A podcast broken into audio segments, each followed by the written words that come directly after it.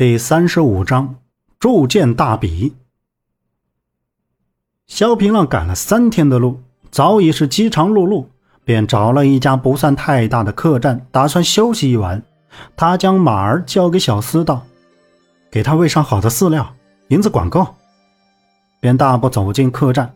他唤来小二道：“小二哥，给我准备一间客房，再给我上一坛酒，切两斤牛肉，再上几个小菜。”小二眉开眼笑，殷勤的抱来一坛酒，问道：“客官是要一个人喝酒吗？”萧平浪笑道：“ 哈哈哈，你当我付不起银子吗？”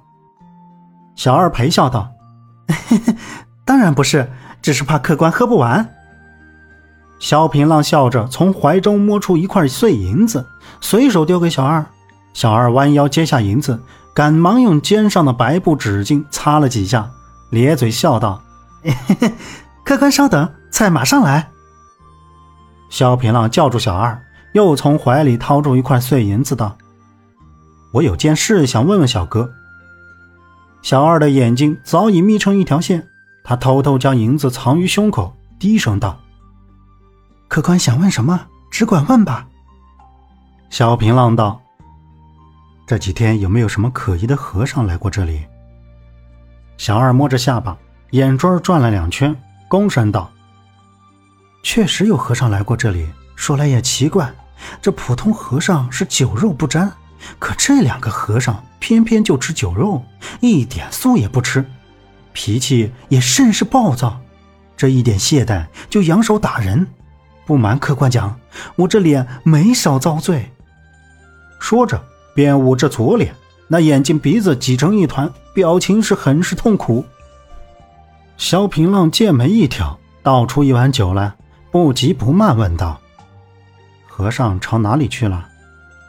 小二陪笑道：“这 小的不知，好似他们是向北去了。”萧平浪向小二摆了摆手，小二满心欢喜的去准备菜品。萧平浪心存。向北可渡淮河，西可至大散关，东可绕至嘉陵关，从汉中出境。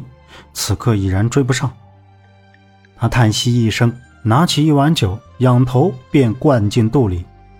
落碗，满酒砸得木桌吱吱作响。不多时，两斤牛肉便已上了桌。小二又上了几个小菜。萧平浪自斟自酌，忽地听得街口一阵喧哗。一伙人从店口行过，语气大多高扬，神情甚是兴奋。萧平浪不禁好奇起来。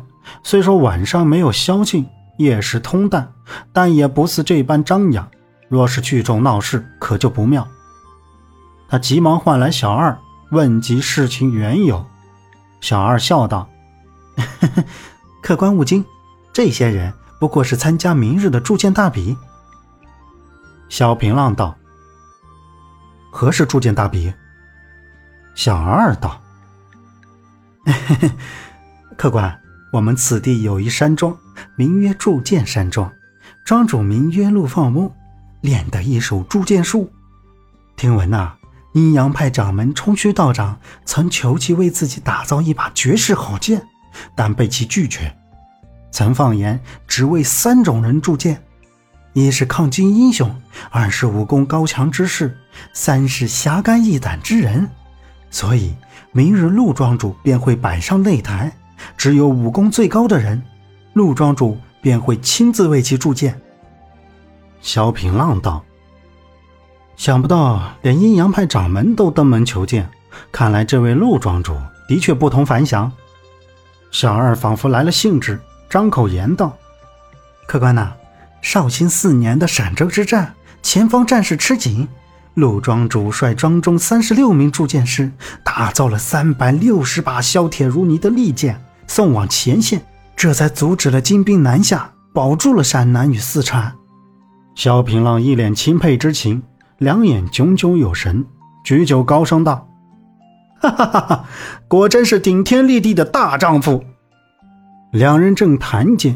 从门外走进来两个黑衣男人，为首一人手持一柄青色宝剑，头戴斗笠，脸被遮挡的看不清；后面一人背着包裹，亦步亦趋的跟着，浓眉大眼，像个姑娘家。两人分别落座，那人将斗笠摘下，左脸处有一块豆般大的黑痣。小二见来了人，便舍了萧平浪，殷勤的去招呼。那人朝萧平浪桌上瞧了一眼，就不要，给他上的什么菜，我们也上一份。小二躬身道：“您稍等。”便倒下两杯苦茶，笑眯眯的退下。萧平浪咀嚼着牛肉，但眼神却朝黑衣人的方向扫去。这两人称不上体健强迫，甚至有一种娇娇的感觉。五官很是精致，连胡子也贴得很是可爱。再往胸部一瞧，哎呦喂，两个高耸的小山包是用任何裹胸布也遮不住的。这两个小妮子竟女扮男装，论身材。也算是人间尤物喽。想到这儿，萧平浪咧开嘴笑了，舌头轻盈地扫过牙齿表面，卷起许多残渣，混合着酒一口吞下。他匆匆吃完酒时，拿着酒壶，由小二引到房间，一人对着烛光独酌，举杯邀明月，对影成三人。只不过明月只是此处跳跃的火烛，三人，哎。不过是此处的寂寞。灵鹫寺里的那两个和尚此刻早已断了线索，但萧平浪可以肯定的是，这两个和尚绝对是金国人。至于易筋经，萧平浪一直有一种感觉，易筋经很可能在半木神僧手里。之前的比试不过是他瞒天过海的计策罢了。所幸南宫子月不在灵鹫寺手里。这也算是诸多烦心事中唯一顺心的事。只要不在灵鹫寺手里，凭南宫子月那一身武功，天下又有谁能拦住他呢？